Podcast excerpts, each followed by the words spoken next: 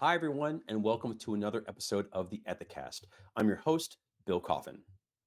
Earlier this year, at the 14th Annual Global Ethics Summit, we had a number of outstanding conversations with partners and thought leaders from across the board.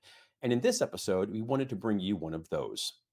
Ethicast co host Aarti Maharaj sat down with Pete Tomczak, partner at Baker McKenzie, to discuss the findings of a fascinating report jointly authored by Baker McKenzie and Ethisphere entitled Best Practices in Investigations, Staffing, Structure, and Process in a Post COVID World. Aarti and Pete also discussed best practices in conducting investigations. It's a terrific conversation, and we think you'll get an awful lot out of it. So, without further delay, here's Aarti and Pete. Hi, everyone, and welcome back. This is Aarti Maharaj from Ethisphere, and I'm back with another episode of Ethicast. In this episode, we'll be speaking with Pete Tomczak, partner at Baker McKenzie.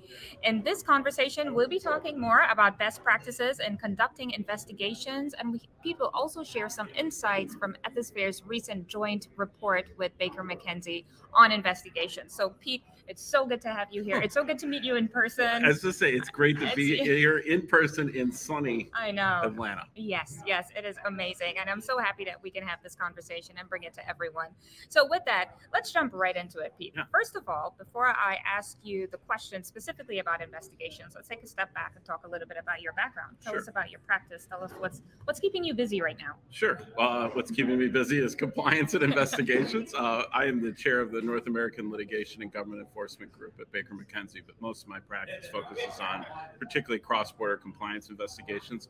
A lot more in terms of corporate governance these days about ESG and kind of seeing the confluence of that world of corporate governance and ESG with the compliance world as well, Mhm, both in mhm. terms of investigations and the occasional litigation matter as well. too. So we're going to try to unpack each piece of that Sure. here. Um, I'll try my best to keep it within a time limit. So with that, Pete, in your opinion, how has the investigative function changed in 2023? Do you t- think that the scope has expanded within the last year? Uh, what about its headcount and structure, and what factors have influenced these goals? Well, that is the that's the tension, right? I mean, in terms of, I think the goal of, of the of the of the function remains the same, right? It's creating value, managing risk, you know, particularly meeting the, the specific needs and compliance exposures of the of the companies that are there.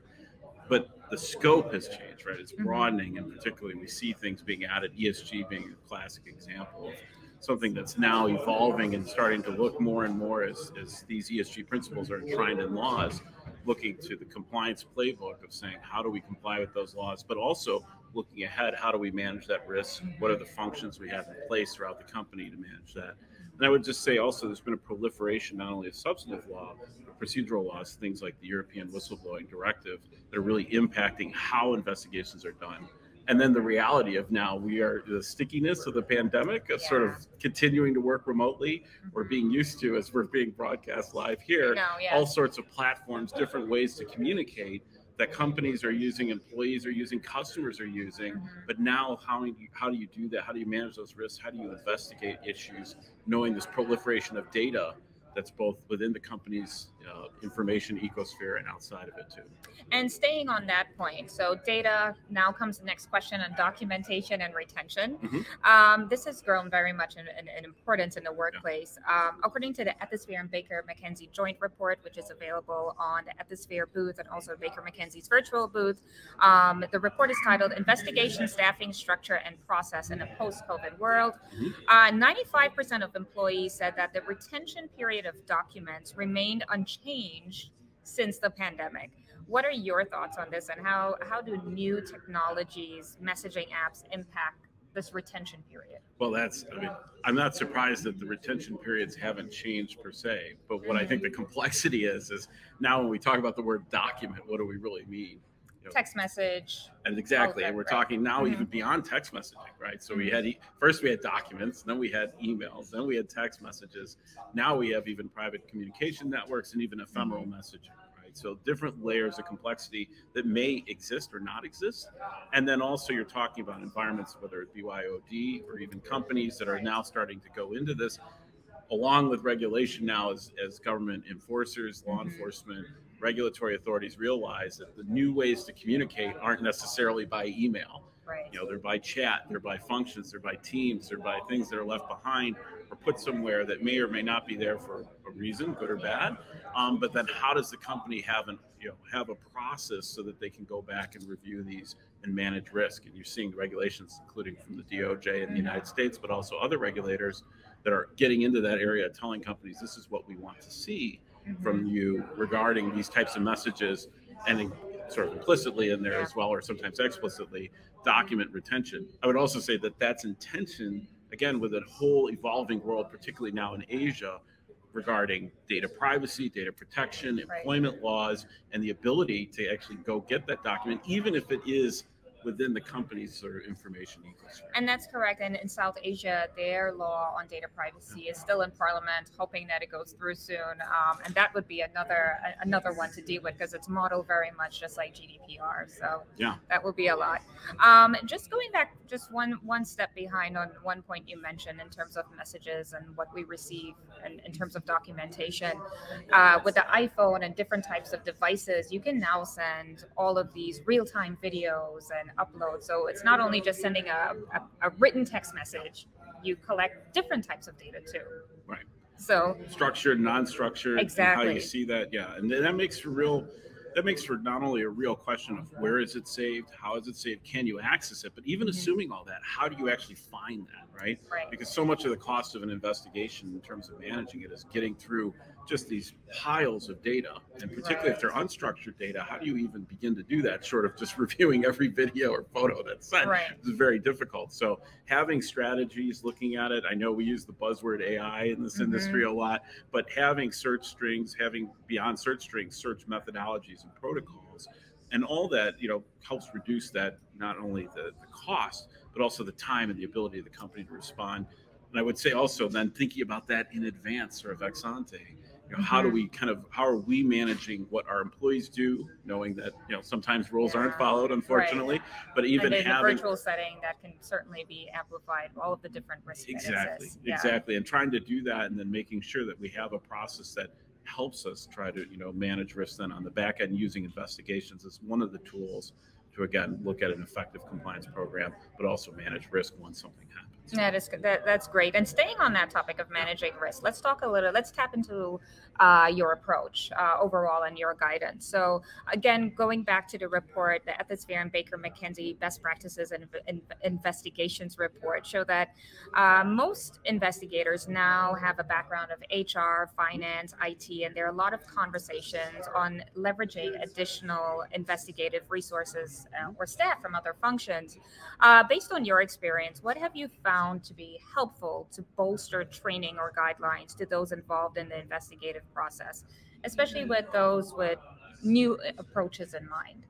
well first just to touch on the premise of your question i mean we talked at the beginning about value are we talking now about a world where money isn't as cheap as it used to be? Interest rates are rising and and simultaneously we're looking at many times you know downward downward pressure on economic performance of companies going forward. Mm-hmm. There's a real real not only just cost pressure but you know kind of Yes. delivering value ultimately by the function of the investigative and compliance function of the company. So looking at that premise and then now saying you know, can we leverage other existing resources? We see a very clear incentive for people to do that but you have, you're exactly right that in managing that and managing compliance how you're actually conducting investigations.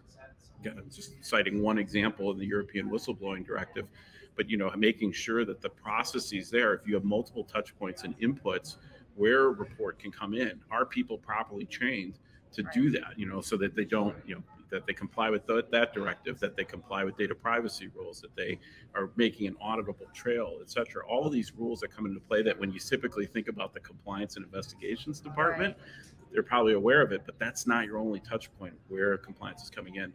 Compliance issues are being reported to.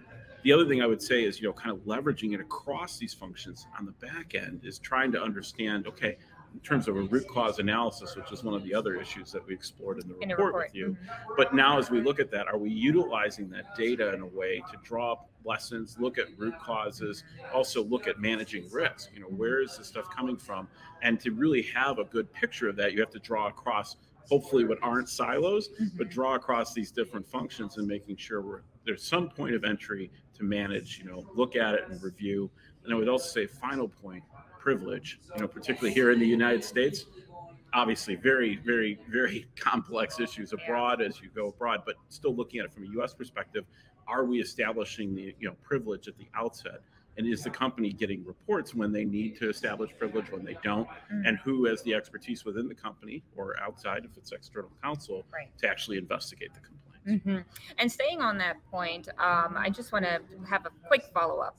Overall, could you share best practices and just creating and modifying um, investigations protocols and systems uh, to adapt to the more hybrid, hybrid and remote workforce? Um, and one that can sort of meet legal and policy requirements and ensure quality outcomes and impart employee confidence in the process. I know, yes, you're laughing because it's certainly Yeah. a loaded question here, a Well- lot to unpack, but a, a lot to unpack, but I'm laughing in the sense that, that that is the complexity that most clients and external counsel are facing every day. And, and there's no real right answer. Obviously, it's going to depend on the organization, the company, its risk Mhm. profile. A couple things. First is just starting recognizing that things have changed. Mhm. I think actually looking into how are your employees communicating. I wouldn't assume also that they're using WhatsApp. I mean, what maybe they are, maybe they aren't. But actually, kind of getting at the ground level of thinking where do compliance issues arise, and then how would we actually investigate this? We are we looking at it? Are we routing these in the right way? Are we following the right processes? Don't assume because we have a policy that we don't, you know, you're not supposed to use X, that they're not using X. That's Um, that's a reality. You know, it doesn't mean you don't have a policy, but making sure that you know what's going on. I would say also, again, looking at this this morass of data that can come in in an investigation. You know, how are we leveraging people that are independent? You know, can still maintain privilege and do a, a fun, an effective investigation, but may bring real value, such as internal audit, to really looking at things that we can get our hands on quickly.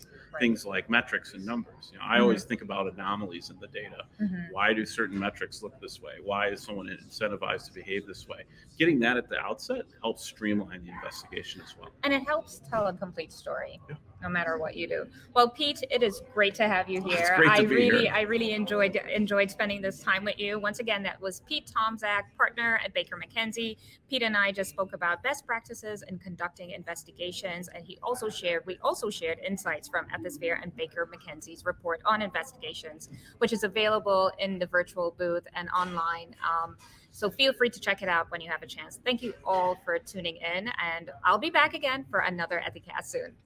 To download best practices in investigations, staffing, structure, and process in a post COVID world, please visit the Ethisphere Magazine website at ethisphere.magazine.com and search for the report by name. Once again, that's best practices in investigations, staffing, structure, and process in a post COVID world. It's available now on the Ethisphere Magazine website. I'm Bill Coffin, and this has been the Ethicast. For more episodes, please visit the Ethisphere YouTube channel at youtube.com slash ethisphere. And if this is your first time enjoying the show, please make sure to like and subscribe either on YouTube or on one of our podcasting platforms at Apple, Spotify, Google, and Amazon Music.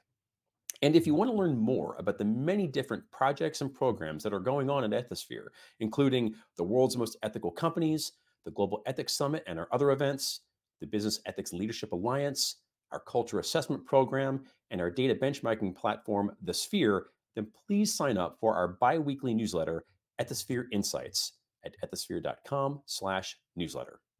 Thanks for joining us. And until next time, remember, strong ethics is good business.